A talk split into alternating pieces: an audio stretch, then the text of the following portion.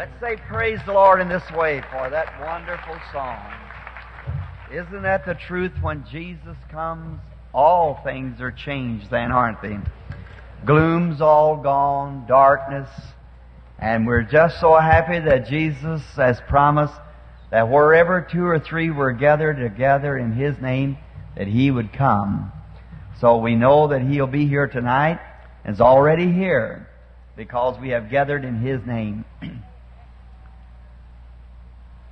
Every night, after about 12 o'clock, when I kind of get around to myself good,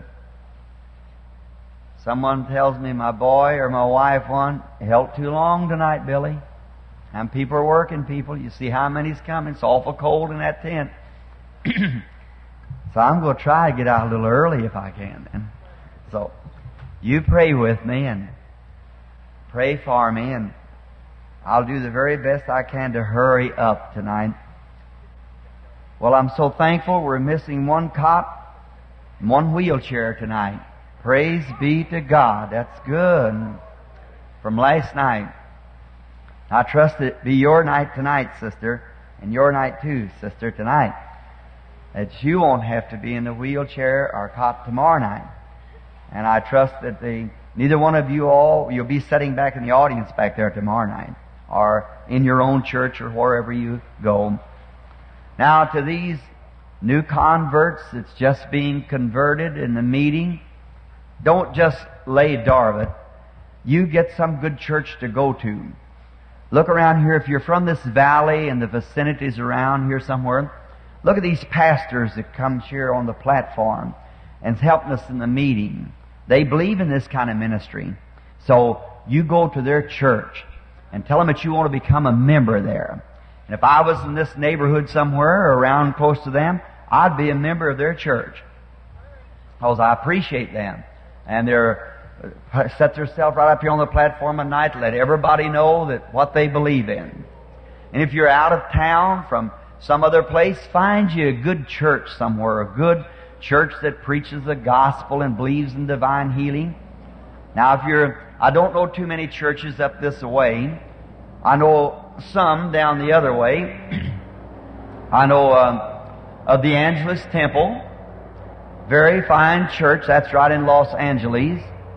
And I know Doctor Tifford and Ralph McPherson and Doctor Cummings and all those very fine brothers, very fine church. The Four Square people are very fine. If you live around the temple, why, just remember that. I have meetings for them all over the country. Brother Beard from over in the West is a very good friend of mine, and I have their conventions and so forth. Very fine people. And Ralph McPherson, I think, is just one of the finest men that I've ever met. Very fine man. Then there's Brother O.L. Jaggers from the World Church down there. Another fine man. I've had meetings for him, and we've had great fellowship together. Now, there's a little contention between them churches, but don't let that bother you. They're all right. That's all right. They're brothers. They're all right. All fine man. Every one of them. That's right. We have to have a little contention one time to kind of think they're competitors, to kind of keep them spiritual. They just don't let it go no farther than that. It'll be all right. But I just love Brother Jaggers, and I love Brother Tiefert and Brother McPherson and all them. They've all been very dear brothers to me, and I love them all. So their little contentions, why, that's all right. That just happens in families even, you know. And so God's family don't run any smoother, looks like, than the rest of us. So they're all right. Both of them, they're fine, or all of them, they're fine fellows. And I believe there's a Brother A. A. Allen holding a revival way down somewhere in Los Angeles down there. I hardly know the man. I've heard of him, but I don't know him. But he's a brother that's holding healing services. And he's down around in that part. Why?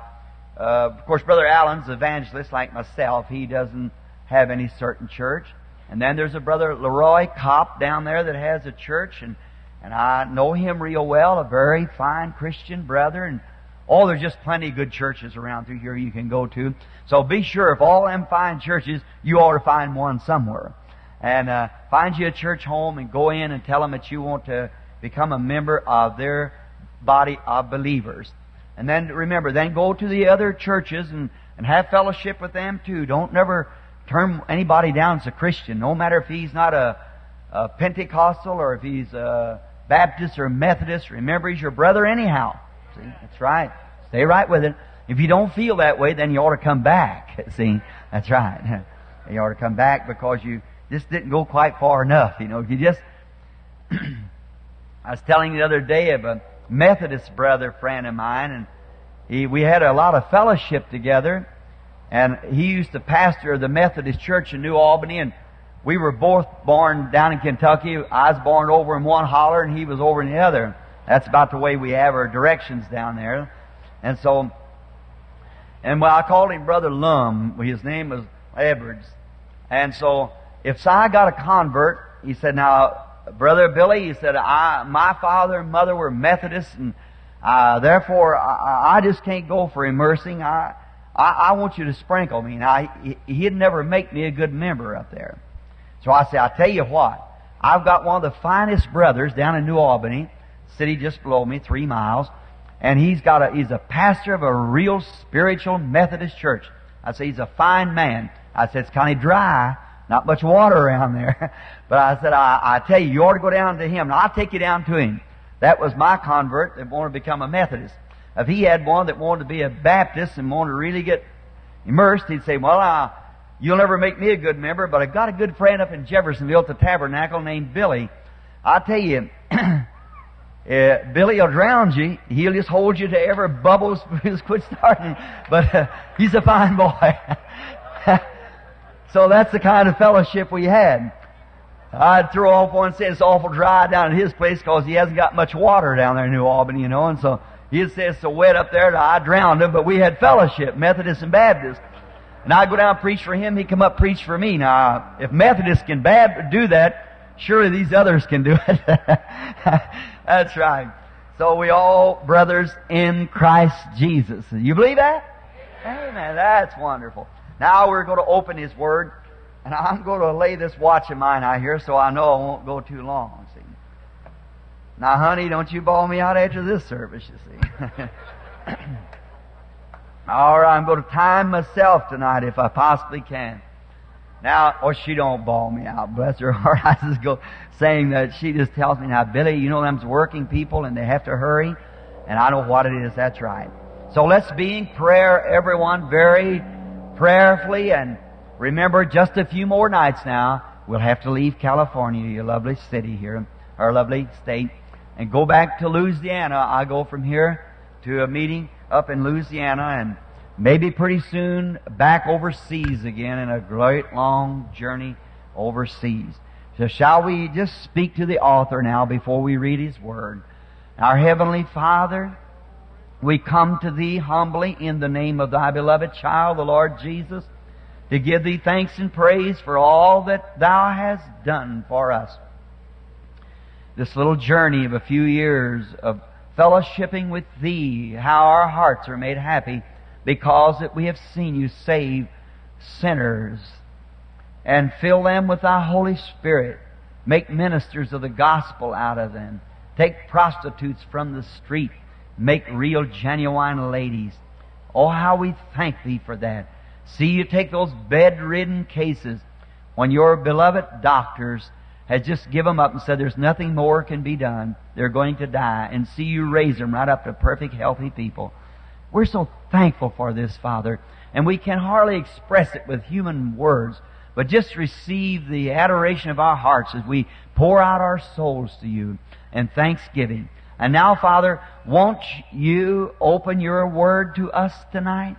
And come and abide with us a while and save all that's not saved and fill those with the Holy Spirit who is in lack of it tonight.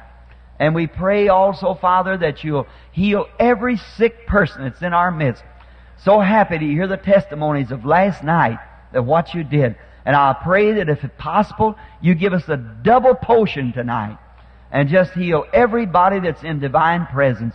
For we asked it in Jesus' name, Thy Son. Amen. Now remember the basis of the meeting. It hardly works. And one day, as you all know from a vision and you from down around Los Angeles, that one day this ministry I will stop it in America. See? And then I can't now, because when the people come, it just keeps working. But one day it's going to stop, when a little lady will be at the platform wearing a brown dress with a baby on her arm, and she'll have dark hair and the baby be dressed in a white blanket, and that'll be the end of this type of ministry for me in America until the Lord Jesus calls for it. But it'll be overseas, you see. In here, I'll just call the people and run prayer lines and pray for them. The American people, it's so hard for them to see. They've had so much in the name of supernatural, they kind of stand back, doubt, they can't help it. The American people are so indoctrinated. You see, one says, well, Dr. Jones says that's hypnotism. Well, my pastor said he was a fanatic. Well, I tell you, my pastor said it was the devil. Well, my pastor don't know what to think about it. See? And they're shepherds, and it's all right there, see? But what you're doing, you're basing your conclusion on their decision. You've got your own decision to make, see? So, what it is, one thing in the realm of supernatural like that can happen in India, and everything's there. It'll get up and be healed. I seen one man walk to the platform in Africa. Well, they led him with a chain around his neck, brought him up to the platform like that, and that man was told what tribe he come from by the Holy Spirit, and a Mohammedan had just passed through, had done the same thing, told her what doctor she went to and all about it, and then people just weeping. Every Mohammedan there nearly come to Christ right at that time. But this native was healed and made well and was told of those things. 30,000 converts come to Christ and 25,000 definite healings taking place in 1 minute's time. They even taken trucks and backed up to get the crutches and old cots and wheelchairs and sticks and clubs that they'd walk with to pack them away from the ground. And over a year from then, the Durban paper packed an article about the meetings and said that one tribe, the Swazas up there, that they taken, I forget how many truckloads of firearms and watches and things that they had stole. They absolutely sold out. They wanted no more to do with sin. And you didn't have to tell the people, sitting there naked as they could be, men, women, and all. You didn't have to tell them put on clothes. Just let them find Christ. It'll put on. Looks like they're kind of losing the sight of Him in America, doesn't it? Mm. That's right. But it was so heathen. This sounds awful flat. A lady sitting not as far, hardly as this lady in a wheelchair sitting, gave birth to a baby sitting right there and just picked him up, and that was all of it, see? And they don't notice that. And up in the tribes. But those simple people, they never question. They don't question. They see something done, that settles them, every one of them. Just tell them and they'll everyone get right up and leave. Somebody maybe can't walk and he's trying to make a step, and first thing you know, there he goes running, and here come another one this way, and he sees that one going away, he goes, and then first thing you know, it's just one great big conglomeration. That's all of it. It's all you have to stay. It's all over then. And then I made my altar call, and 30,000 raw heathens that had never known anything about Jesus Christ accepted Him at one time and broke their idols on the ground till it looked like a dust storm around where they were. But the Americans, we in America, oh, we wonder. Now, it isn't just exactly, he don't belong to my church. And I don't know about that. Now, I tell you, I'm a pretty smart person. I've got an education. It'd be better off if you didn't have it, if that's the way you're doing it. That's right.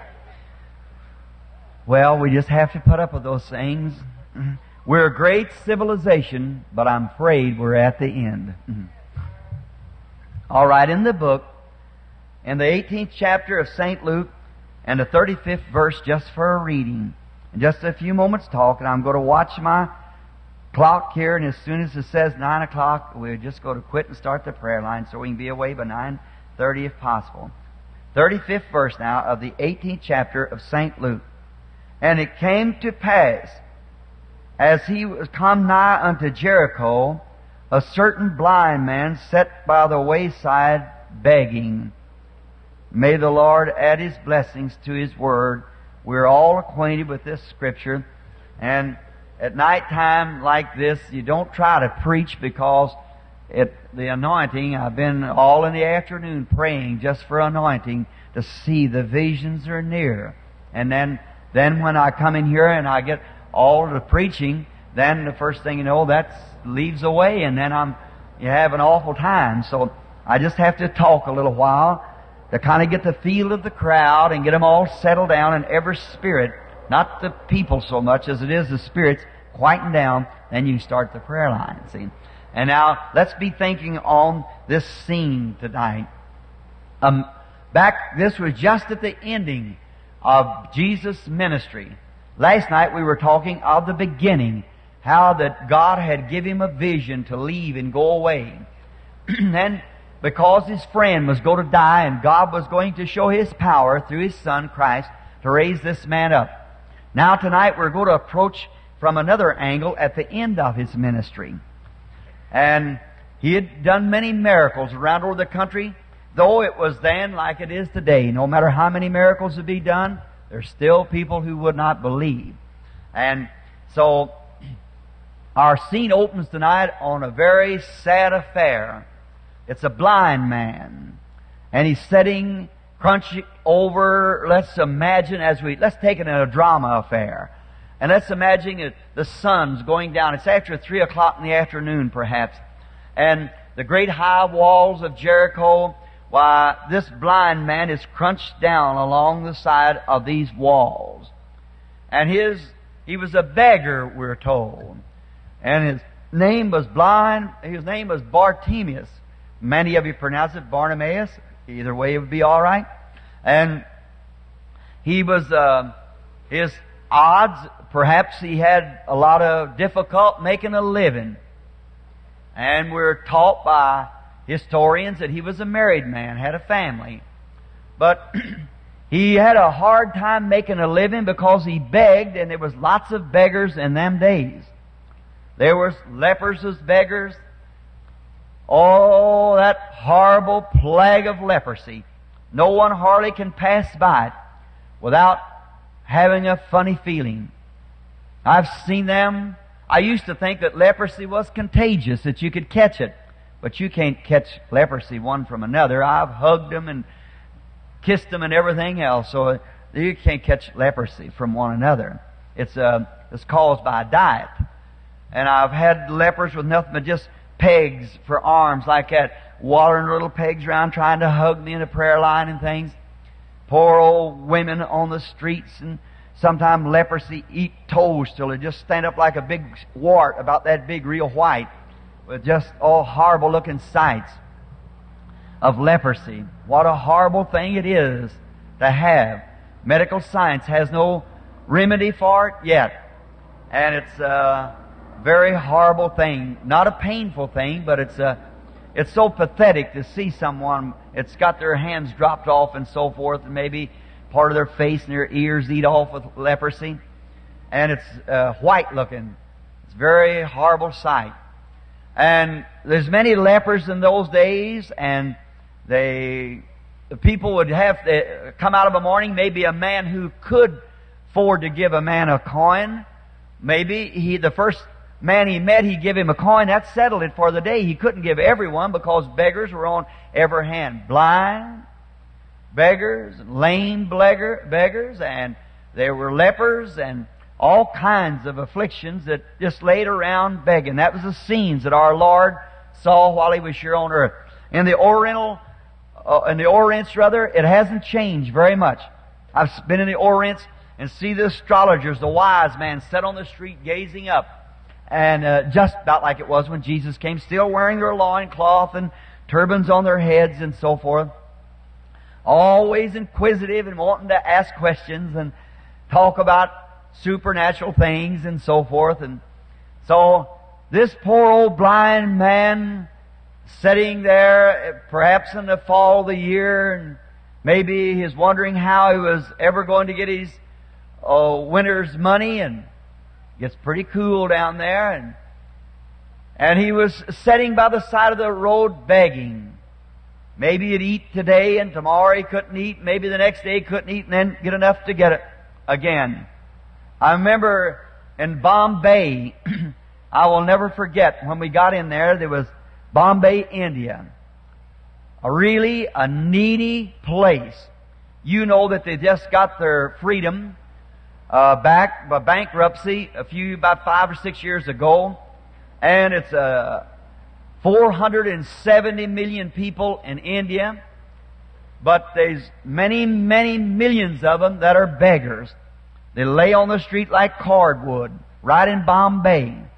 And I remember after the first night, and the people know where we were staying there at that Taj Mahal hotel, the next morning I had some money that was American money, and I'd take up offerings for overseas and put it in till we got enough to go over and then go preach the gospel and then come back and have some more American meetings and get enough money to go over and go preach it and then come back. And so I had some money that people would give me to give to the people.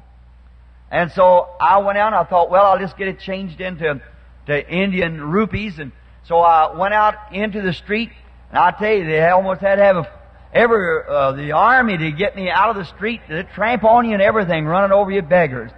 When they knew I was up there, it was such a pitiful thing.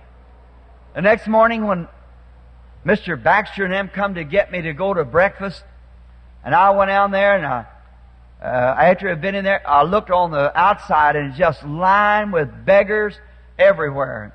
And I got up there and had a bunch of these rupees. They're about 24 cents a piece, which a fellow that'll go to work, a woman or a man, either one, will go to work at about 4 o'clock in the morning and work till 10 at night with a basket on his head, packing concrete up big steps and dumping it in, concrete all over their body and everything for a rupee a day, and happy to get it. And they can buy some curry, and that's about it. People walking down the streets, little old starved monkeys following them, saying down and get a hold of anything they can to eat. They're really needy. And so I got a bunch of these rupees, and I got up there at the window throwing them out like that, and I'm telling you, it's a wonder they didn't get killed. Just them rupees and people screaming and falling over each other. Well, the American people that give it to me to give to them. Be sure it never went into some society and for somebody to spend and so forth, but it went right straight to the individual. That's the way I like to give it. Right to the person I know it gets to. Well, then when I went to eat breakfast, I'm telling you, it was just one cry. All hours of the night, it would just break a heart. I go to the window, and their mothers with their little babies and their little bitty tiny hands and their little cheeks all sunk in, their little bellies swelled out from hunger. Poor little mother could just barely stand up. She was begging for her baby. Didn't make any difference if she died. Just don't let the baby die from hunger. Well, how you go to get it to the mothers, and everybody's standing around and lepers and everything. So when I'd go in there and try to eat breakfast, I could hear them all day and night out there hollering, Padre. Well, Padre is I think it's a Spanish word which means father or ministers. And they just cry that day and night. I give them all the money I had, bless their little hearts. I felt sorry for them. And to see all the beggars, I'd stand there at the window and walk back. They'd bring my breakfast in, an orange and a couple of cookies. Just as soon as and that old bitter tea, I drank so much tea that it was Tay. I believe you'd stick me the pin out of bleed tea. Just all the time, just tea. Every few hours, and they'd bring it in. I wouldn't say nothing because it was right on the hotel bill. You see, and then I'd take these oranges and cookies and go there and throw them out to them mothers and babies. Oh man, I said to Billy Paul, my boy, I said, what if that fellow with no arms? How in the world's he go to get him? Even his pegging on his toes like that, on his stubs of his feet, lepers eat his feet off. And finally, we got him to one side to where we could drop a rupee to him. You know how he got it? And them streets were cattle passing, and oh my, just can hardly hold your nose to get through. He licked it with his tongue, and down the street he went on them pegs as hard as he could to hand it in to get him some curry made out of sheep feet and so forth to eat. Brother, I tell you, I'm a human being. That just nearly killed me. See, I'm little babies, and I thought, mercy. Oh God, how much longer will it be? And here we are, dash out enough out here in the alley to feed the people on nearly. But look here, I know this is off of the beaten path, my subject. I want to tell you something, just drop this to you. Last week I was to preach, but I want to say this word. Look, we go over there and tell that man that he is our brother. All right, what do? We stand over there, and he sees the American man get off the car, off of the boat, drive a great big fine car by. He sets a little old mud puddle, a few stalks of something he's raising there. His grandchildren, his great-grandfather was raised in ignorance.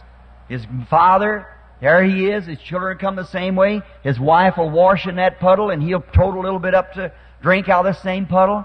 And if we are brothers equally, why is it that one comes dressed fine, and if I'm ashamed to say it, but a lot of times snoopy and rubbed by him, and then try and talk Christianity to him?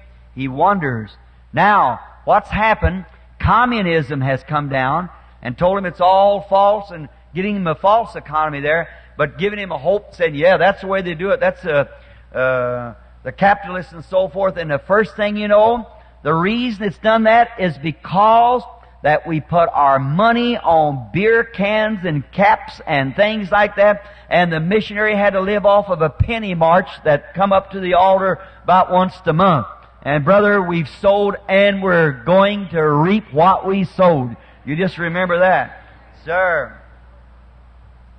Oh my, beggars. I can see old blind Bartimaeus sitting there by the side of the gate. Let's just take him for a few moments to just as an individual. Let's just imagine we see him sitting there and could catch what he was thinking about. Imagine he's sitting there shivering, the wind's his ragged sleeves hanging down. He can't see. If he could be operated on for his blindness, why he didn't have the money to do it. Perhaps they couldn't do nothing for him, the doctors, because I guess it was too far for them. And especially in them days. So he's shivering. And I'd imagine him being a believer. He would think back, you know what? I'm sitting right by this wall. And right out about 100 yards from him there was the very same highway that many years before there, the great warrior Joshua marched around the walls when the walls fell. Just not but a few hundred yards from there, to where Joshua, moving up towards the gate one day, the captain of the host of the Lord stood with his sword up. But alas, the days is gone. The same Jericho where this blind man sat. I can imagine Bartimaeus saying, oh, if I could have only been living then, when Jehovah was real to the people. When Jehovah really done miracles for us. But the days are gone, the priest says. That was hundreds of years ago. Jehovah doesn't do these things today. And then also, right on that same road, Elijah and Elisha come down with their arms around one another on the road to the Jordan, where they struck the water, and the water parted hither and thither. And they walked across on dry land. I can imagine blind Bartimaeus saying, oh, if I could have only lived in that day when that great mighty prophets walked down that highway there, I would have run out to him and said, prophet of God, have mercy on me and give me back my sight. But alas, the priest says the days of miracles is past. So we don't have it no more. Somehow, they seem to say that Jehovah's lost all of his strength. Brother, they try to say the same thing today, but he's still Jehovah God in the same power, the same compassion that he was, and he always will be. They had them at that days who denied his power and denied his miracles, denied his signs, and we got them yet today, and we'll have them to the end of the world. We got those in them days who did believe and received, and we got them today that believes and receives. And if there's a tomorrow, they'll still be believing and receiving. Jesus said, I'll walk along your side to the end of the world. Amen. I'll be with you, a companion, a fellow citizen with you. I'll walk with you. I'll guide you in the paths you should go if you'll just let me. I love that. I'll be with you to the end of the world. Till it's all over, I'll be with you. Notice, then he thought, oh, if I could have only lived in the days when miracles were real. Here I am beyond the doctor's reach. I'm a poor beggar. I have a family at home. Maybe today I never got a coin. My children's hungry, and my wife, I know she's hungry, and I have no other way to make a living. Oh, if I could only see, I'd get me a job over in a wheat field somewhere, but I can't see. Then I imagine as he sits there, God begins to deal with his heart and prepare for something. Little did he know, just around the corner was a fountain of life. Hallelujah. Just around the corner. When you get to thinking about divine healing, get to thinking about Christ, keep Him on your mind. If there be any praise, if there be any virtue, the Bible said, think on these things. If any thought comes by, well, maybe it couldn't be so. Maybe, get it off your mind right quick. Think on things that's positive. Never let a negative thought pass through. Or don't let it stop anyhow. If it starts through, keep your thoughts positive. Jesus. Don't think sitting here in a wheelchair and you that you're hopeless, helpless. You're not. Don't let that negative thought ever pass through. Don't let it anchor. You can't help it from going through your mind. That's right. But don't let it stop. Like the old farmer said, I can't keep the birds from flying over my place, but he had a double-barrel shotgun and said, I can sure keep them from roosting. So now you do the same thing, and you too. See? Don't let them roost. Let them pass right on through. Now, here's a shotgun to use. Both New and Old Testament's a double-barrel. It's very good too, I'll tell you. It keeps them all away. All right. Blind Bartimaeus sitting there with all this passing through his mind. If I could have only been here. When the great prophets come down the road and walk down towards Jordan, I'd stop them for a few moments for just a little talk and ask them to pray for me. And I believe Jehovah would have given me my sight. Now, all of a sudden he heard a noise. You know, it's strange. Usually when Jesus is around, there's a little noise around. You know, I kind of like that. Kind of a little noisy, you know. And you know, the only way they could tell Aaron was alive when he went in behind the holiest of holies, he had on the hems of his garment, he had a pomegranate and a bell. And that's the only way they could tell whether he was alive or not, is making a little noise in there. I'm afraid we need a pomegranate and a bell again. Yes, just a little noise. And so usually where Jesus was, if it wasn't somebody shouting, it was somebody fussing at him. There was some kind of a noise going on. So around the corner come a noise. And first thing you know, the whole place was beginning to get alive with people. And the old beggar sitting down at the side of the wall. And it seeming like way out, probably twice the distance of this tent here, was where the road runs down by Jericho. And there along on the road was perhaps where the noise was, and there's people passing by, and ever some of them is screaming, away with him, away with him. And the priest hollering, you hypocrite, there's nothing to you. And somebody hollering, Hosanna, Hosanna. Oh, mixed multitude. But along there came the very captain of the host of the Lord that had met Joshua. Amen. Isn't he the captain of the host? He was the angel of the covenant, the pillar of fire that led the children of Israel. And here he was. And here again come when the people were saying the days of miracles is past.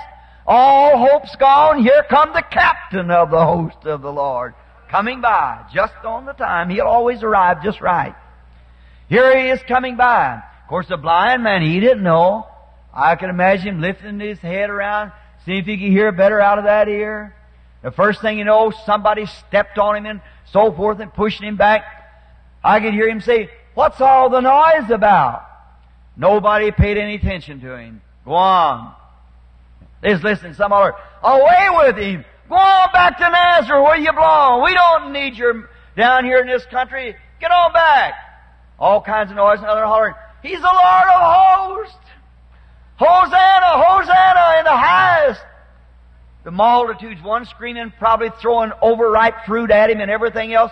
But Jesus walking out in front of the crowd. Oh my, his face up towards the heavens. What was ahead of him? Going straight to Jerusalem to die for the sins of the world. Being who he was, the Son of God, the King of all prophets, and knowing that laid ahead of him, his mind, of course, was on that. He wasn't listening to the howling crowd, away with this and away with that, and Hosanna. He couldn't listen to it. And the disciples having a hard time to keep a route from getting on to him. Some trying to touch him to get healed. Others like to slap him or hit him with something to knock him down. The disciples going along, push him away. Jesus in that cool, quiet, steady walk right down the road. On his road with his face up towards his heavenly Father, walking as an obedient son correctly. And as he walks along, everybody's screaming. I believe it was a kind lady maybe when blind Bartimaeus said, what's all the noise about? I was just thinking, what's all the noise about? And maybe a kind lady reached down and said, well, blind beggar, Jesus of Nazareth passes by. Oh, new hopes rose up. What was it? Something he couldn't see it, but another sense he had of hearing. Sight's not always, seeing is not always believing. Sometimes hearing is believing. Faith cometh by hearing. Not by seeing, by hearing. Somebody told him that Jesus of Nazareth, oh, is that the prophet up there who's doing the sick? Well, it must be, says the lady. Some of them's hollering to him and saying, my baby was healed by him. Another man walking there saying he was crippled. He's packing some sticks that he used to walk on. But the priest, he says, stop him for me. Stop him? Well, you couldn't stop him. Look at him. He's going up the road there. And then the old blind beggar raised to his feet and cried, oh, Jesus, thou Son of David, have mercy on me. Oh, Jesus, thou Son of David, have mercy on me.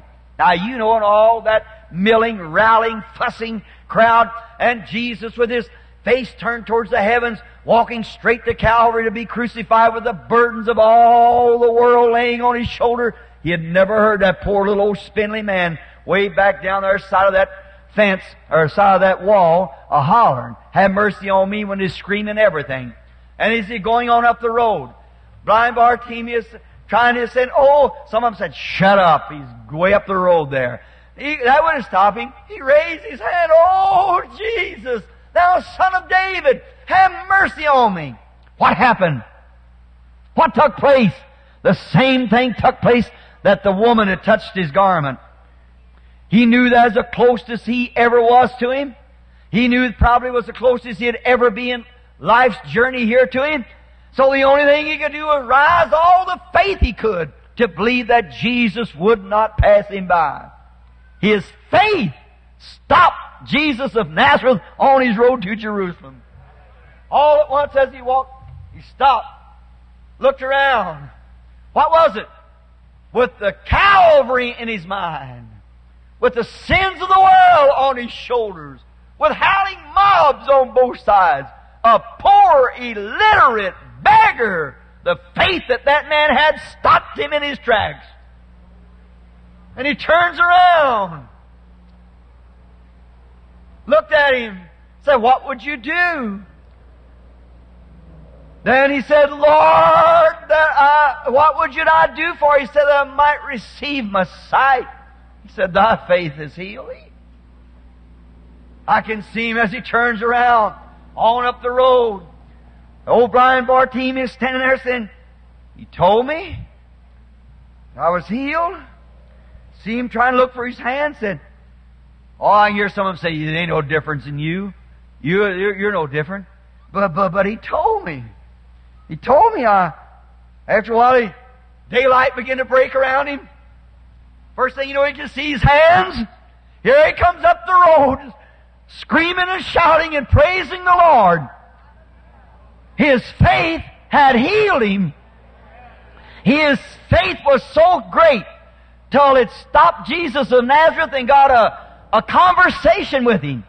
And if a blind beggar with not even enough clothes hardly to hide his skin could stop, or maybe a man that couldn't even sign his own name, if his faith could stop Jesus of Nazareth and a multitude of people crying for his blood with a burden on his heart and know that death laid before him at Calvary, how much more ought your faith to stop him tonight and bring him to your individual needs?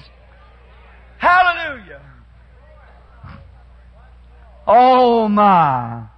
I was reading a little story on him not long ago. Maybe I have just a moment or two for it. They said that he had a little girl. He had never seen her and had always prayed that he'd see that little girl. And they tell me that blind Bartimaeus had a couple of little doves that done little enchantments. They'd have to do something to attract the attention of the people passerbys, or so many beggars they couldn't get anything at all. But if they could have these little doves to do little tumbles over each other, that now the story may have been fiction, do little tumbles over each other, well, it would stop the people, and they'd watch the little doves, and they'd think, oh, well, give him a coin, you see, and that's the way he made his living. And so he said his wife got sick one night, and he went out and prayed, and he said, God, I haven't got nothing, I'm a poor beggar, but if you'll just let my wife get well, I'll give you these 2 turtle doves tomorrow for a sacrifice. So his wife got well, and he kept his word. Said not long after that his little girl got sick, very sick, sick to die. And said, oh, the old blind beggar wept most of the night. And said he went out and prayed, and he said, Lord, I haven't got nothing else to give you, but these days we have dogs, you know, that lead the blind people. They say they had a lamb then, that they'd harness up a lamb and train it to lead the blind people. He said, Lord, I only got one thing left, and that's my lamb. But if you'll just heal my little girl and not let her die, I've never seen her. If you'll just let my little girl live, I promise you, I'll give you my lamb tomorrow as a sacrifice. Why, he said, the Lord healed his little girl. The next day on his road to take the lamb to the sacrifice, up to the temple to have it sacrificed, said Caiaphas, the high priest, was standing on the wall, and he said, blind Bartimaeus, where goest thou? He said, oh, high priest, if that's your voice, he said, I'm going to the temple to sacrifice this lamb. God healed my little girl, and I promised him I'd give him this lamb. And said the high priest, said, oh, blind Bartimaeus, thou cannot sacrifice that lamb. Here, I'll give you some money, and you go buy a lamb from the market up there and sacrifice that lamb. He said, oh, high priest, I never promised God a lamb. I promised him this lamb. He said, but blind Bartimaeus, thou cannot give that lamb. That lamb is your eyes. That's all the eyes you got, blind Bartimaeus. You can't give that lamb. It's your eyes. He said, oh, high priest, I'll keep my promise to God, and God will provide a lamb for blind Bartimaeus. It was a cold day.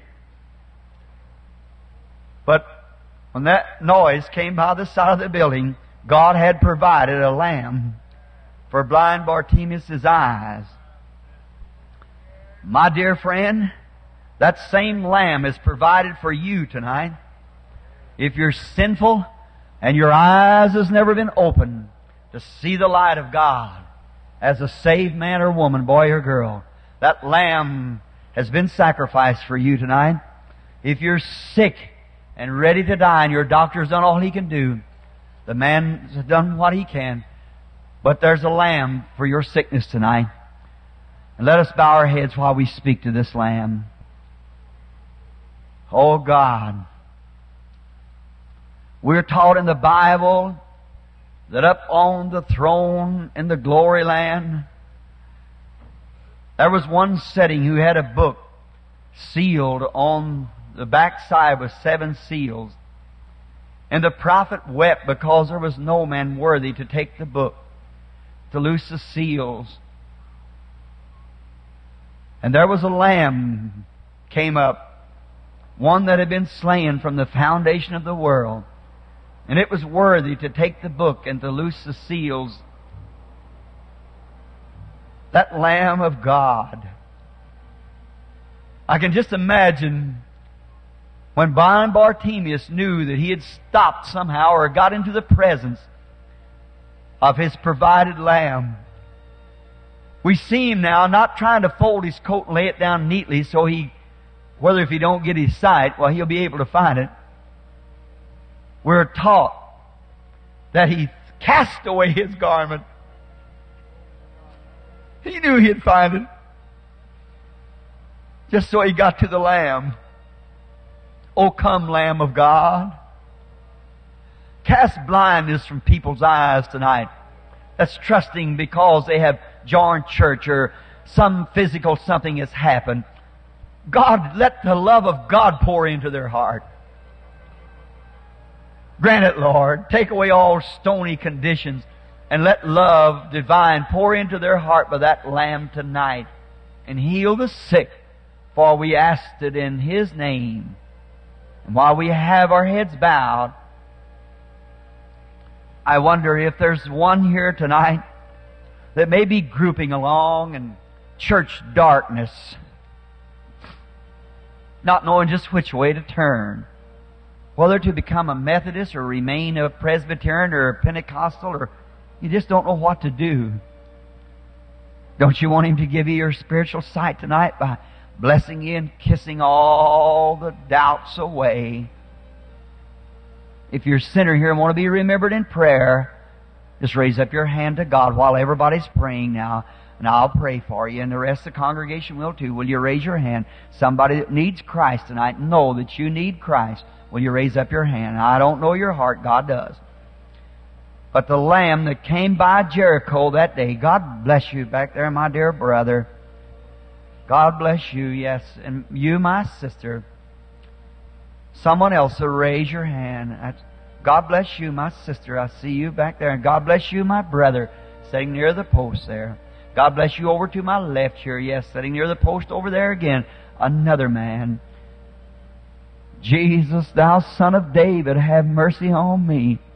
God, I know this may be my last night on earth. I've got to meet You.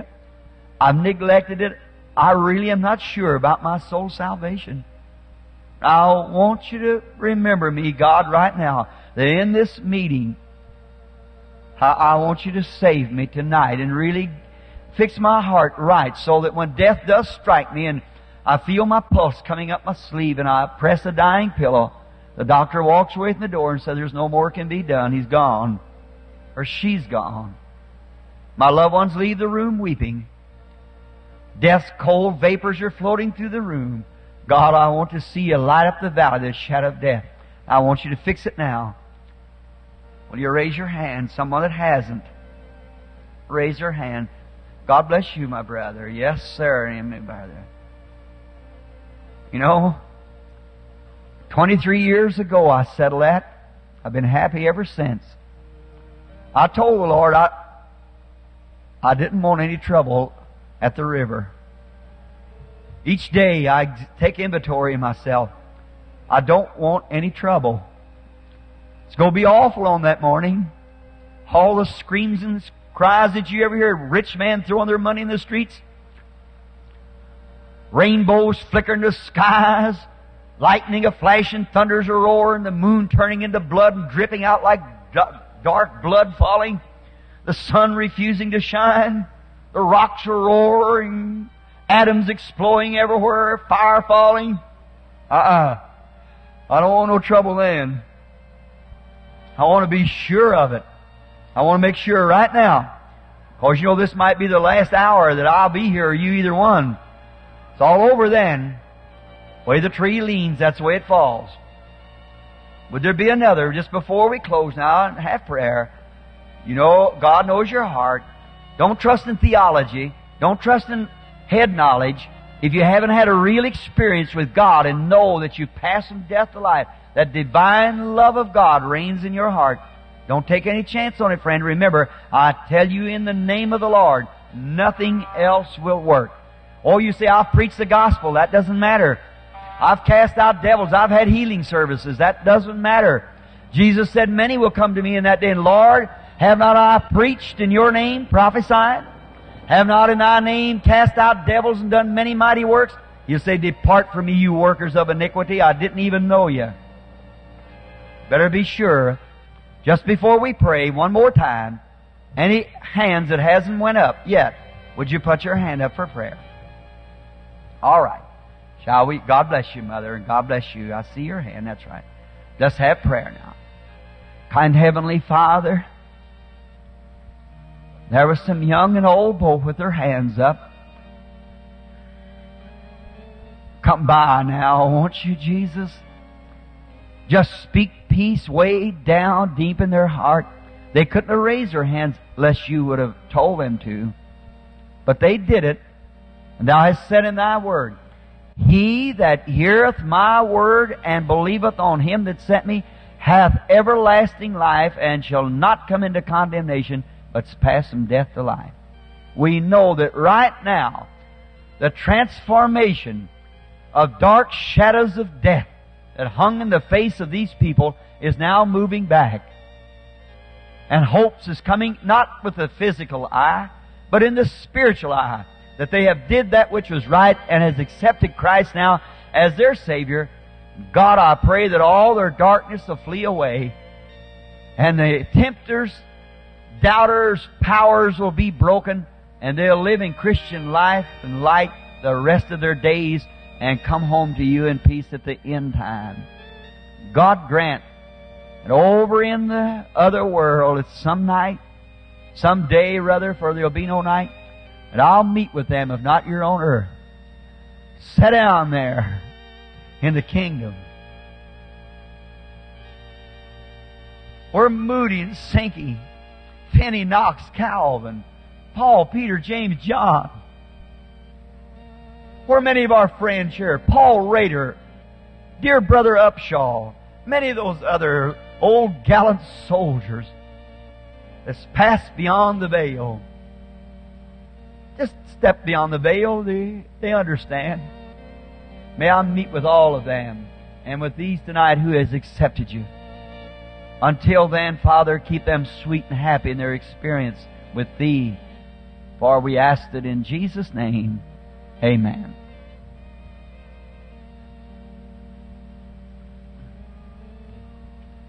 Wish I could sing that beautiful song. All the night was turned to day. How many love Him with real divine love?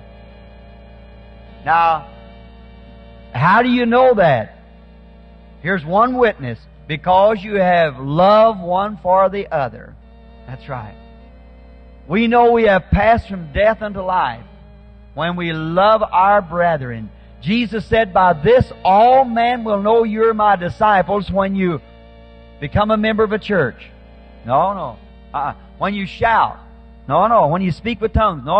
When you have healing service. Preach the gospel. When you have love one for the other. Friends, I'm not no little boy no more. I've seen a many tests, but I've never seen nothing yet could override love. It just takes everything out of the way. Love conquers wild animal. Love conquers. It's just the most conquering force there is because it's God. You know why I can help you? It's because you love me and you believe me. You didn't believe me, no matter what kind of works God would do by me, you still wouldn't get any benefit. Do you know that? That's my success with the Lord. The people love me, and I love them. And that's where the success comes from. Otherwise, if it wasn't, look at Jesus. He said, if I do not the works of my Father, believe me not. But if I do the works of my Father, then believe for the work's sake. Now there's a woman touched his garment, got healed. A blind man screamed to him and got healed. But there's a Roman soldier who didn't believe it. He was a prophet. and a bunch of Jews who didn't believe it. And they put a rag around his face, and they hit him on top of the head and said, "Now you prophesier, tell us who hit you. If you know all these things, tell us who hit you, and we'll believe you. If you'll tell us now." He never opened his mouth.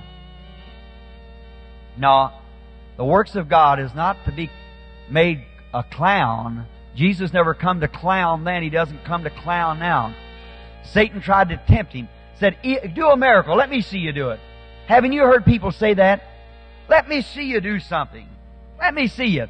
A man not long ago, not knowing, a brother, when I was preaching over in Arkansas, said, "I'll, for one physical evidence that one person was ever healed, divine healing, we'll pay $1,000, our church."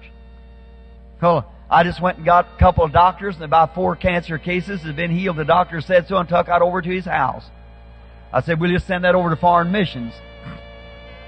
When I got to the door, oh, he said, "Are you Reverend Branham?" I said, "I am." He said, "Well, now you have to go over here in Texas somewhere, and we'll take a little girl, and I want you to go in among my brethren." Said, "I haven't got the money." I said, "No, I come to collect it. Here's the people that the doctors give up and said they had cancer, and we prayed for them, and Jesus healed them. Now, you said on the radio, now, that's what you'd give. Now, let's have..." I said, "Here's one of them's Mayo's nurse, one of Dr. Mayo from Mayo Clinic, one of their nurses. We want to collect $1,000. He said, "Well, now, we'll go over here and we'll take a person, a little girl, and I'll cut her hand with a knife, and then you hold it out before my brethren and heal it, and then we'll believe it." I said, "Brother, you're the one needs healing from a mental deficiency." I said, that is really... I said, "Anybody would even think that is something wrong up here." I said, "It's the same old spirit that said, 'Come down off the cross and we'll believe you.' The same old spirit said, 'Do a miracle here before me and we'll believe you.' I said, "Brother, I pray that God, I love you," and that's not hypocritically. I said, "But I love you, and I pray that someday God will have mercy on your sinful soul." I said, "I don't sin." I said, "What is sin?" "Sin is unbelief. That's the only sin there is unbelief." I said, "Certainly it's sin." Now, let's us not be sinners, unbelievers tonight, but let's throw our faith together and believe with all of our heart. Will you do it? While we pray for the next 15 or 20 minutes, all right? Did you still give an A? Oh, F's. Give out prayer card F's. I thought a couple of days, a couple of hundred of them. All right, we're changing tonight to prayer card F then. How many did you give? 100? 100 F's. Let's start from... Let's start from 20 tonight. Who has F20? See if I'm... F20? 21?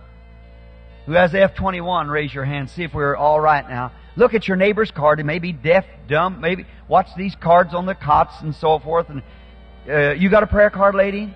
Yeah, all right. You got a prayer card there? All right. F21, 22, 23, 24, 25... 26, 27, 28, 29, 30. Now let them line up first right here. All right? All right, while they're coming, now look around. If it's anybody that can't get up, well, you just raise your hand and we'll have the ushers to pack them up here, see? All right? Now that's, I think, 20 to 30. Now 31, 32, 33, 34, 35. Let them come next now. All right? That'd be 20 to 35 now. Let them stand first now. F20 to F35. Now we see how they line up. Maybe we can get some more and find out now. Now, we'll want your undivided attention now for the next few moments. Now listen, dear friend. This is your meeting. Now, I, tonight speaking on this, after I've explained the healing services, now remember, I do not believe that there's any virtue in any man to heal somebody. I don't believe that there's any power that any individual has to heal somebody with. I believe that two things that cannot be done, that no one can forgive sins or heal sickness. Remember that. No one can do it because Jesus has already did it at Calvary, and you accept it as your personal faith in His finished works. Do you believe that? Say amen. See? Now God has set some signs in the church. First, a preacher. That's the best sign. Preaching the Word. If it would be me, if you couldn't take my word for it, that would settle it. But not our Father. Then He puts others in the church. After preachers, He puts teachers. He puts prophets. He puts gifts of healing. That don't mean to heal now. That means faith in healing, you see. It's just like preaching the same way. It's not no power to heal with. When you claim you got power to heal with, then you take it out of Calvary. I believe if you claim that, brother, if I'm wrong, you forgive me. But the way I see the Scripture, that it's already finished. How could a brother and a Christian businessman bought and give me this suit? It was paid for. He gave it to me about a year ago before I went overseas. Said, Billy, you need a suit. Mine was all wore out on the collar, and he bought and gave me this suit. Now there's no need of anybody trying to pay for it. It's already paid for. It's mine by gift. Is that right? And that's the way salvation is, and that's the way healing is. He was wounded for our transgressions. With His stripes we were healed. Is that right?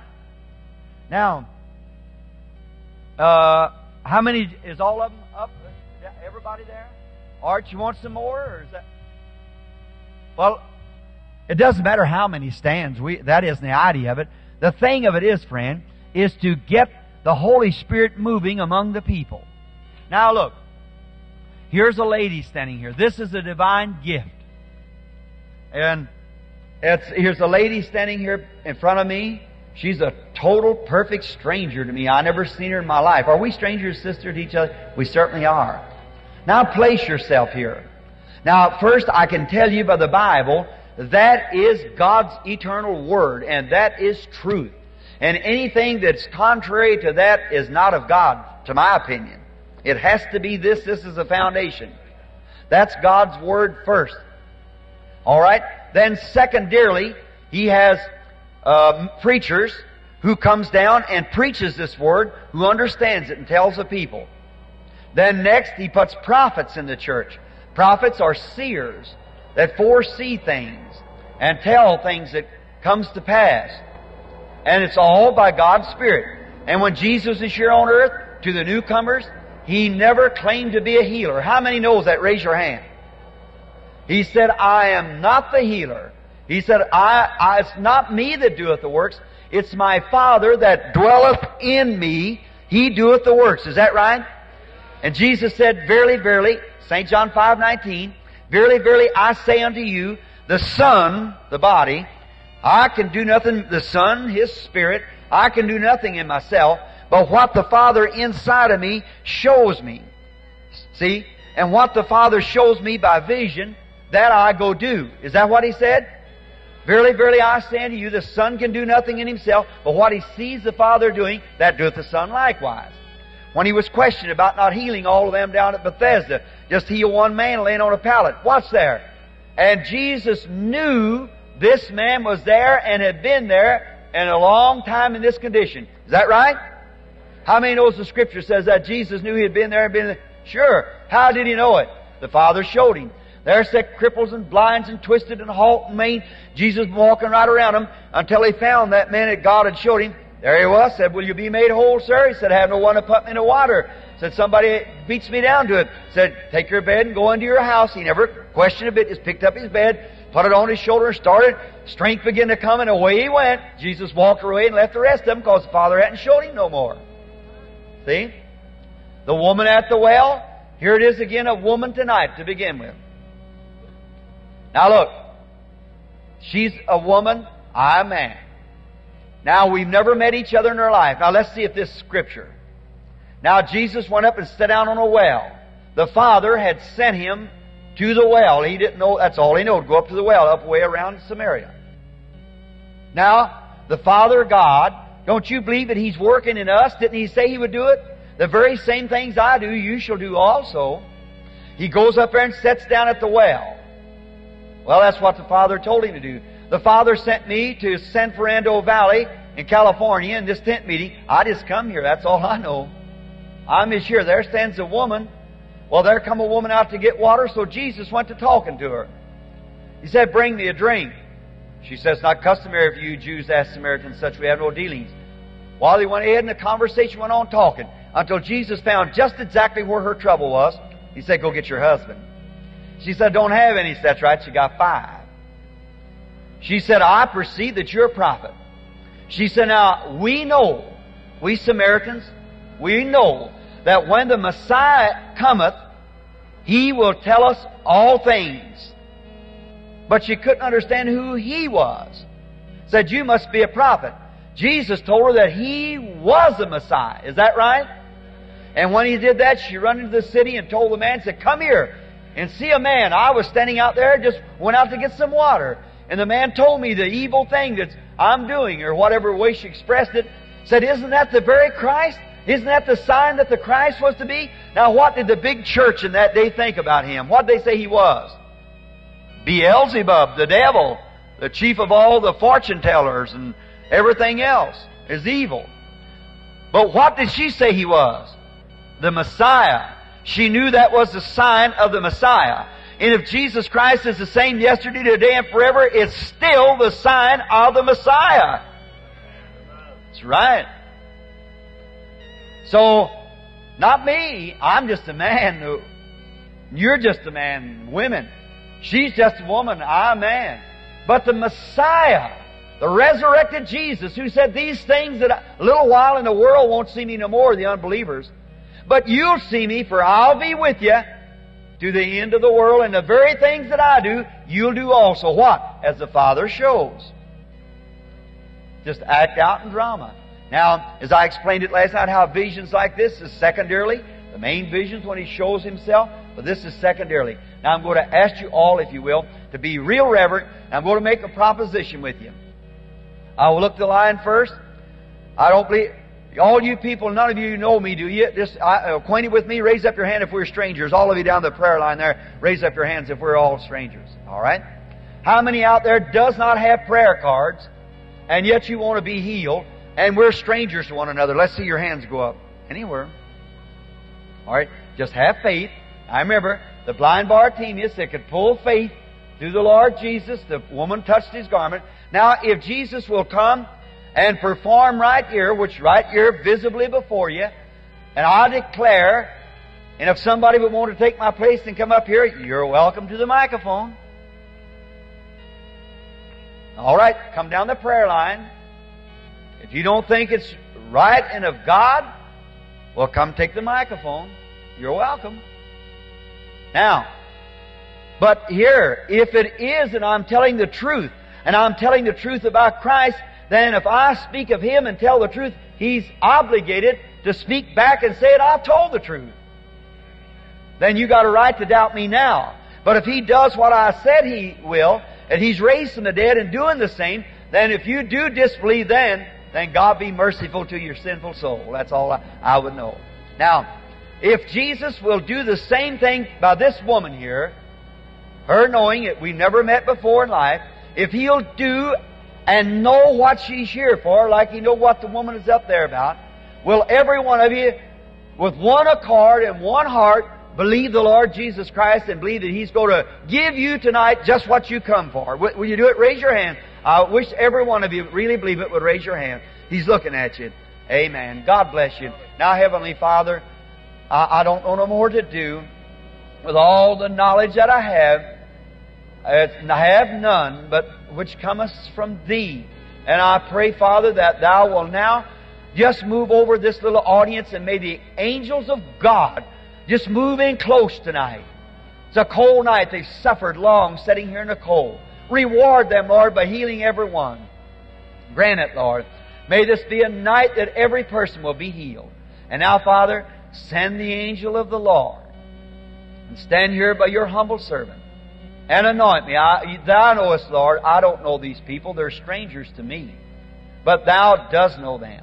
And I pray that You'll help me, Lord, and will give unto me the very things that the people are here for, that they might know that you've raised from the dead and are living here tonight and willing to help them in your attitude towards them today. If you've raised from the dead and proved yourself in power, then your attitude is the same as it was in that day. Grant it, Father, and bless us and forgive us of our sins. In Jesus' name we pray. Amen. Now, everyone be just as reverent. I believe here's a handkerchief maybe to be prayed over. It goes to a lady. And here's another one, maybe the same thing, and I'll pray over these. And that's just an individual letter to me. Our Heavenly Father, bless these handkerchiefs for their intended purpose. In Jesus' name I ask it. Amen. Now, sister, you just stay right. That's all right. You can still stay right there. Distance has nothing to do with it. The only reason I get here is because that I am trying to single you out from all the massive people in order to contact you. Jesus even sent His disciples away when He had to contact that woman. See? You ever read the story? Wonder if you ever thought that if you could stand where that woman stood. Wouldn't that be wonderful? You always thought it would be wonderful. If you only knew, my dear sister, you're standing at the same place. That's right. You're aware, as a believer now, that something's going on.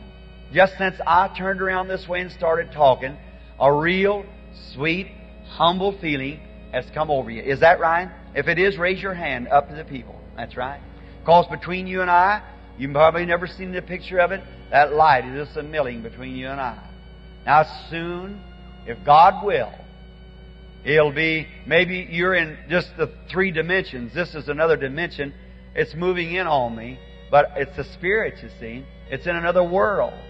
People, they're not gone. They're near us. Angels and everything else, the angels of God are encamped about those who fear Him. You remember Elijah down at Dothan that morning when the boy said, "Oh, the armies of the Syrians are up on us." He said, "There's more with us than there is with them." He couldn't see nobody. He said, God opened this young man's eyes. And when He opened his eyes, around that old prophet was angels of fire and chariots of fire. There was just, then there's more with us than there is with them. And that's the dimension now by being born. Maybe you never will see such. But you believe it anyhow. How much greater is your reward who has never seen and yet believed? But some of us were born for that. God places that in the church from baby birth. Prophets are not just put in by man. It's a gift born all through the Scripture. Born from childhood. And now, a lady who stands before me, and if the audience can still hear me, the angel of the Lord is settling, and I know that I'm being heard somewhere, but she's suffering with what she thinks is a broken rib. It's in her side. She's got a lump in her side, or a knot of some sort, and it was caused by sand hitting something that hit her, and it's caused this to happen. Is that right? Now, I don't know what I said, but it wasn't me saying it. That was something else saying it. But was it true? Ever what it was. If it was, raise up your hand. Now, you know that something's here beyond man. Is that right? Or you know whether that was true or not. You're a witness of that. And if it's true that she's raised her hand to the audience, that's true. And the woman standing here with the Bible laying before us, you know she wouldn't say something wrong. And a Christian woman too, besides that, that's true. Now watch here. Jesus of Nazareth, risen from the dead. It's His Spirit moving. Now, come here, sister. Whatever it was, if Jesus said these words, last thing He said when He left earth, "These signs shall follow them that believe." Mark 16. If they lay their hands on the sick, they shall recover. Now, I'd have to be a believer for something to take place just like taking place because it's God proving to you that I am a believer. Is that right? and you are a believer. I've never been able to do it. It was your faith that did it. Now, us so close to God, what happens then if I lay hands on the sick? What happens? It shall recover. Now, our Heavenly Father, in obedience to the commandments of our dear Lord Jesus, I lay hands upon my sister and ask that His words be fulfilled. And whatever is wrong with this woman, may she be well in Jesus Christ's name. Amen. God bless you, sister. Go happy and rejoicing. Now look, just forget about it. If it was sickness, something wrong with you, or if it's something somebody else wants, whatever it was, just forget it all about it. It's all over. Just go praising God for it. See, it'll be all right. Amen. Oh, He's wonderful. I know you think I'm beside myself, but I'm not. No, I'm very conscious. All right, just have faith. All right? Let the lady come on out here. Come right ahead, sister. Now, I suppose you and I are strangers too to each other, are we? You and I together. We're years apart in age, and we got the same Lord Jesus, haven't we, sister? Now, I don't know you, never seen you, but Jesus knows all about you. And you've read in the Bible where back in the Old Testament the prophets did that. And God promised the same thing, and the greatest of all the prophets and all the King and Lord and Master of them was Jesus. When He was here on earth, He just did the same thing, only greater. Then He went away and said, the very same things that I do shall you to the end of the world. So it's just Jesus in His church, isn't it? If it is. Now, I don't know, and if I couldn't heal you if you're sick, I don't know. But if you are sick, I couldn't heal you. Jesus would have to heal you, wouldn't He? But He will if you'll believe it. Now, He just, through knowing... Now, what if He was standing here with this suit on that He had Brother Gardner to give me? Now, what if He was standing here wearing this suit? Now, He couldn't say, now come here, I'll heal you. No, He wouldn't do that. If He would, He'd have to go back on His Word. He'd say, child of mine, don't you believe I did that when I died at Calvary? I purchased your healing. You'd say, yes, Lord. Then He'd say, according to your faith, then, be it unto you. Is that right? Or, what if the Father would happen to show Him and tell Him, He might tell you what was wrong with you, or something or another like that, couldn't He? He might be able to do that. But that's all He could do. Now, that's the same thing He is tonight, just working through human beings. Now, you believe with all your heart. And surely He'll heal you. I believe He will. Don't you, Mother? Don't you believe He'll heal you? Certainly He will. May God help me to do something to raise your faith up. I see one thing, the woman, if the audience is still listening at me, there's a shadow around the woman. She's very, very sick. She's got trouble in her kidney. That is right. And that's a cancer in the kidney. And she also has arthritis, because I see her, she can hardly move at times. The vision seems to be dimming. Those things are true, aren't they? They're true. Do you believe now? The woman is the judge. The vision seemed to be kind of dim. Just a moment. Let me speak to her again, just for the contact of your soul, sister. Now, you look at me just a moment. It seemed like there's something He wants. I see you some way. You're trying to move or looking or... No, it's about your arm. On one of your arms. Under your arm. You have a place. It's a left arm. Jesus can heal that too. You believe that? It's a growth, which is a tumor. And it's right under your left arm. But Jesus Christ can make you well. You believe that? Then come here.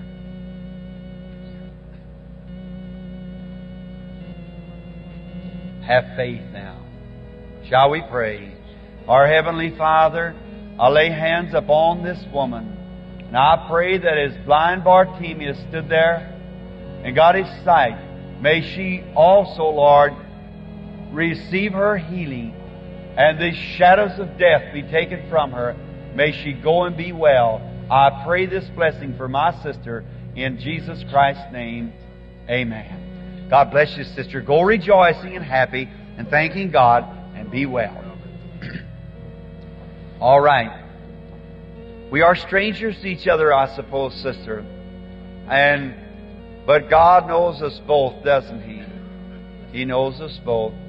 Now, if there was anything, if I had some kind of a healing or something, first thing, if I said that, I'd be wrong. I'd be unscriptural. But if I did have, and if I was a doctor and knowed what was wrong with you and then wouldn't do it, I'd be a hypocrite. Yes, sir, if I could help you and wouldn't do it. But the only thing I can do is just as He would tell me, and that's for faith, your faith in Christ. Something happened then. Now, everybody real reverent. Somebody was praying. Oh, here it is. Praise be to God. Thank you, sister, for praying. I heard your prayer. Jesus did too. Your shingles is going to leave you now, sitting right there with your hand up like this, the mother there, sitting with your hand up. Now you, yes, you can go on your road now rejoicing. He's heard your prayer. Thank you, sister, for your faith in God. Amen. Isn't He wonderful, sister? Your faith does that. Now be praying. And you be praying, sister. All of you, just be in prayer. Now, the lady being a stranger to me. Now, just to talk to you as His servant. It keeps moving in the audience. There's faith arising out there, you see. Sometimes I don't know what it is. I just have to do as He says. As the Spirit of the Lord begins to move, I just have to move as it moves with me. You see, it's all a thing. There He is, over a woman that's real nervous, sitting right there, and her husband's leaning over to her. He's suffering with a rupture, and they're both praying to be healed. Is that right? Your husband and wife. I see you both in the same room together. All right. Put your hands over on each other. Heavenly Father, in the name of Jesus, may they be healed. Their faith, Lord, has touched you and called this to happen. In Jesus' name, may they be healed. Amen. God bless you, my dear brother and sister. Your faith has did this. Your faith alone. If thou can only believe. Oh my. Isn't He wonderful? There's another man and wife sitting right back there. And the woman is suffering with a rupture, sitting right straight in line with them. And the man is, he got a hearing trouble and also got hemorrhoids. And they're sitting right over the top there, the woman and man. You are healed, both of you. Jesus Christ makes you... You hear me now, don't you, brother? Your ears come open. Praise be to God. There it is. Our Lord Jesus in His bountiful mercies, sitting there, having faith. What does that? The same faith that was in blind Bartimaeus. You all are to believe.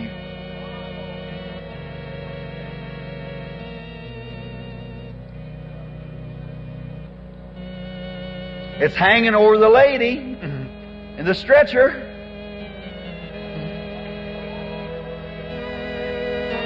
I'm wondering about her faith. She's very sick, asthmatic condition. She has TB, arthritis.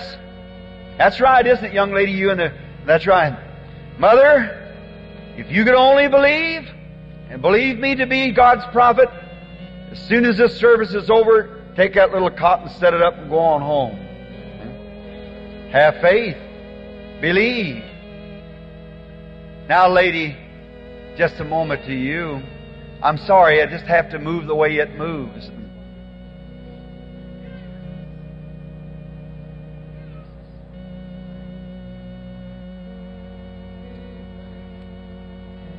Don't move around, no one, see. The angel of the Lord is a light. It's a pillar of fire. See? There's a light, an ember-like light burning, and it moves. And you're moving sometimes. It's this human soul. You're just all like under control.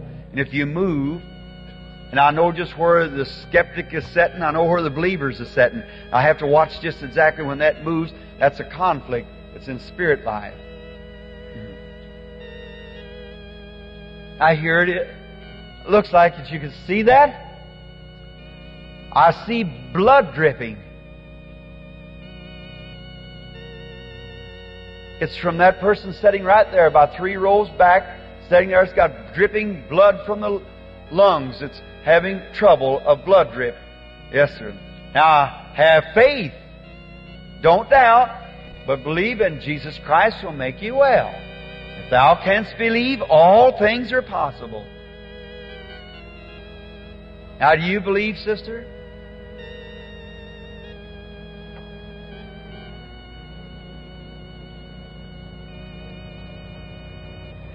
The man sitting right on this side over there, suffering with prostrate trouble, sitting right back here, kind of looking to me, kind of an aged man. If you can believe, my dear brother, it'll leave you and never come back again. I trust to God that you have your faith and believe with all your heart. You shall receive what you've asked for.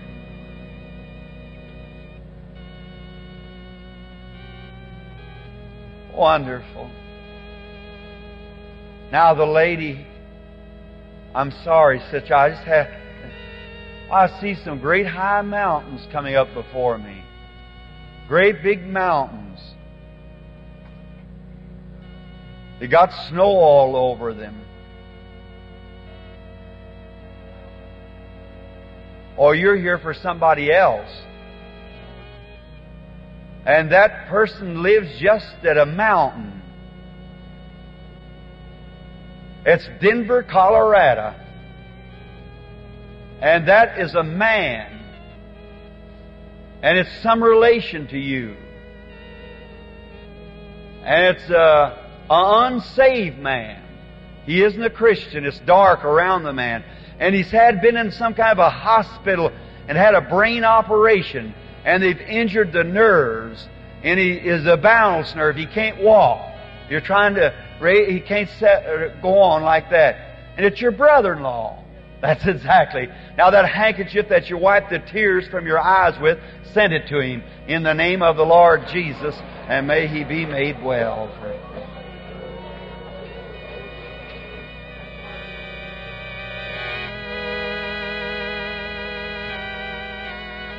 Just have faith.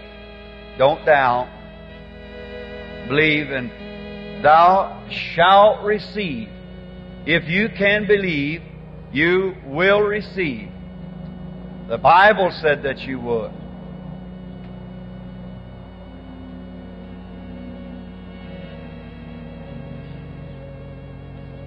I keep seeing a Spanish woman standing in midair right through here somewhere. I can't tell where it is. So just be praying everywhere you are. You may even be behind me, I don't know. But please be reverent and sit quiet just for a few moments. Oh, what a wonderful Lord Jesus we have. How good, how precious He is. He does all things well. Now, if I can get the attention of the little lady here that's standing before me, sister, don't weep. See, Bartimaeus perhaps wept.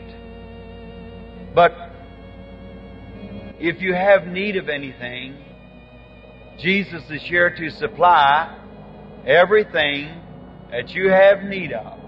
Now, I'm your brother, and I'd only tell you truth, sister. And you know that I don't know you or know nothing about you. You're aware of that, are you, sister? But can't you believe that I'm telling the truth about the Bible? that Jesus is the same yesterday, today, and forever. What if you were standing in His presence? He would know about you what the Father would reveal to Him. Is that right? The woman touched His garment, only He couldn't tell it until the Father had showed Him. He said, just as the Father shows me, that I do. My, what a wonderful faith moving in this audience. Oh, if you, when I'm gone from here weeks, you people will find out you're well. You're getting healed. I just can't call it. It's just everywhere, it looks like. Just look like it just, I look around and it just all turns light out in that way. And then, such a faith. You're being healed. You'll realize it. Maybe you just watch and see, pastors, if your people don't come tell you that they was healed here and wasn't even around, nobody spoke to them or nothing. They're being healed anyhow. You just can't call it when it's just so much now. So maybe with our sister here,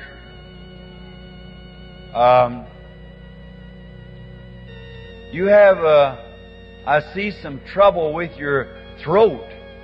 You got a throat trouble. That is right. And you're very nervous, upset, and you've just had something happen to you, like a heart attack. You had a heart attack just recently, and it's left you real weak and nervous. Come here. Dear Heavenly Father, the author of life and the giver of every good gift, send Thy blessings upon this Thy humble handmaid, Lord, and heal her and make her completely whole. I ask in Jesus' name, the Son of God. Amen. Now go, don't doubt a thing, sister. You're blessed of God now. And I've asked, and I believe that I get what I asked for. Don't you believe that? Then go claim it, and you shall have what you've asked for. Amen. Have faith in God. You believe Him? Now, please, I suppose maybe I'm getting late maybe. Just a moment. Everyone, I'm trying to work for God to you. If you'll just be still and don't move for a minute. Let me talk to this woman here. Is this the patient, sir?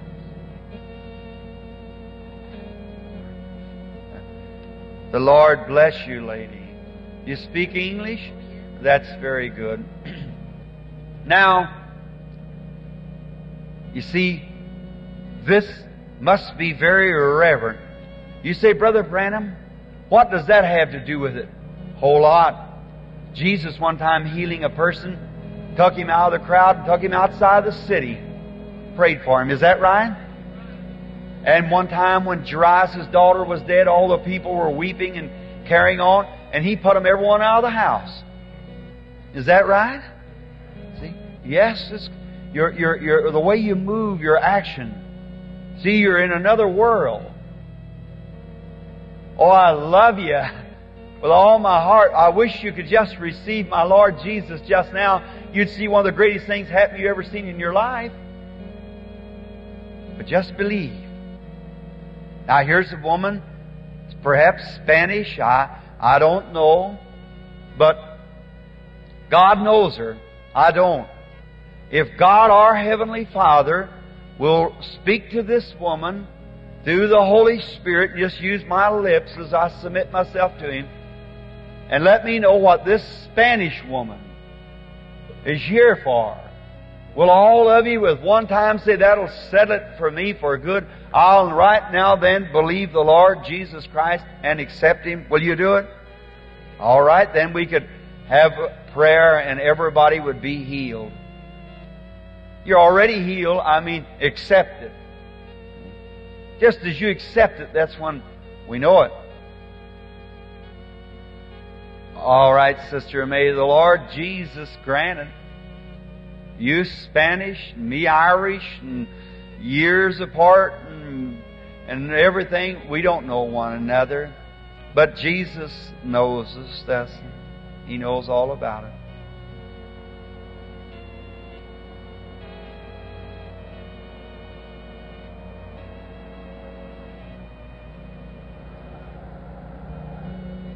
you have a nervous condition, a stomach trouble. That's right. Trouble with your eye also. That's true. You're not from right here. You're not from this locality. No, you're from another place called El Monte, California. Something on that order. That's right. And your name is Neoma. That's right. Moore is your last name. And your house number is 502, something like Mulhill Street. That's right. Is that right? How you return well. Jesus makes you well. Oh God, have mercy, I pray, through Jesus' name. Are you believing? Sir, do you want to go eat your supper? Well, go get you a nice big hamburger and eat it. Your stomach trouble left you. Amen. Go. Come. Never an operation. Tumor's done gone. Just run on your road rejoicing. Let's say, praise the Lord. The Holy Spirit's here if you could only believe it. This is it. This is what it takes to do it. If you'll believe, hard will never bother you no more. Just keep walking and rejoicing and thanking God with all your heart and soul. Let's say, praise the Lord. If you can have faith. Funny feeling I said about that stomach trouble that man, wasn't it? Now you go do likewise. Eat your supper in Jesus' name. Do you believe out there? Do you want to be healed? Every one of you right now? All right, then you do this. Bow your head just a moment. Now you repeat this prayer. You pray the prayer that I say. Dear Heavenly Father, I now believe that Jesus, your Son, has risen from the dead and has forgiven my sins and healed my sickness. I accept it. Right now, I believe that you're here in spirit form doing the same things you did when you were here in flesh. And I accept you as my healer. Help me, Lord, to never doubt no more. Now you just be real quiet. Keep shut in with God. Keep your head bowed. That's your prayer. Now, just by faith, look to Him. By eyes of faith now, with your physical eyes closed, look to Him. Just imagine, there He stands right there by your side. His arms are outstretched. Now there's only one thing to keep you from receiving it. Right over you hangs a dark shadow. That's Satan, a doubter, trying to say, well, I'd something else. Now I'm going to rebuke that doubt. That thing that would make you doubt. That's my prayer. Now you just keep shutting with God while I'm praying for you. Believing that God's healing power is coming right into you by your own faith right now. God's healing power is moving right into you by faith that you're receiving it. All the cancers are moving out. The stomach trouble is leaving. The female trouble is leaving. All diseases are leaving. Now, Heavenly Father, they have confessed. They have brought their problem to you. And I'm now bringing them unto Thee. And now this demon of doubt that would hang over the people, that would cause them to doubt. Satan, you have lost the battle. For years you've kept humanity shut up in doubt. But God in His mercy has sent us the light. And you are deceiver. And you're exposed. And you have no legal rights. Jesus Christ, the Son of God, stripped you at Calvary of everything that you ever had. And you're only a bluff. And we are calling your hand through the blood of Jesus. And you can't make us doubt no more. So come out of these people and get away from them and clean out of this tabernacle tonight. I adjure thee in the name of the Jesus Christ, the Son of the living God, that every doubt moves away from every person, and Jesus Christ makes them completely whole.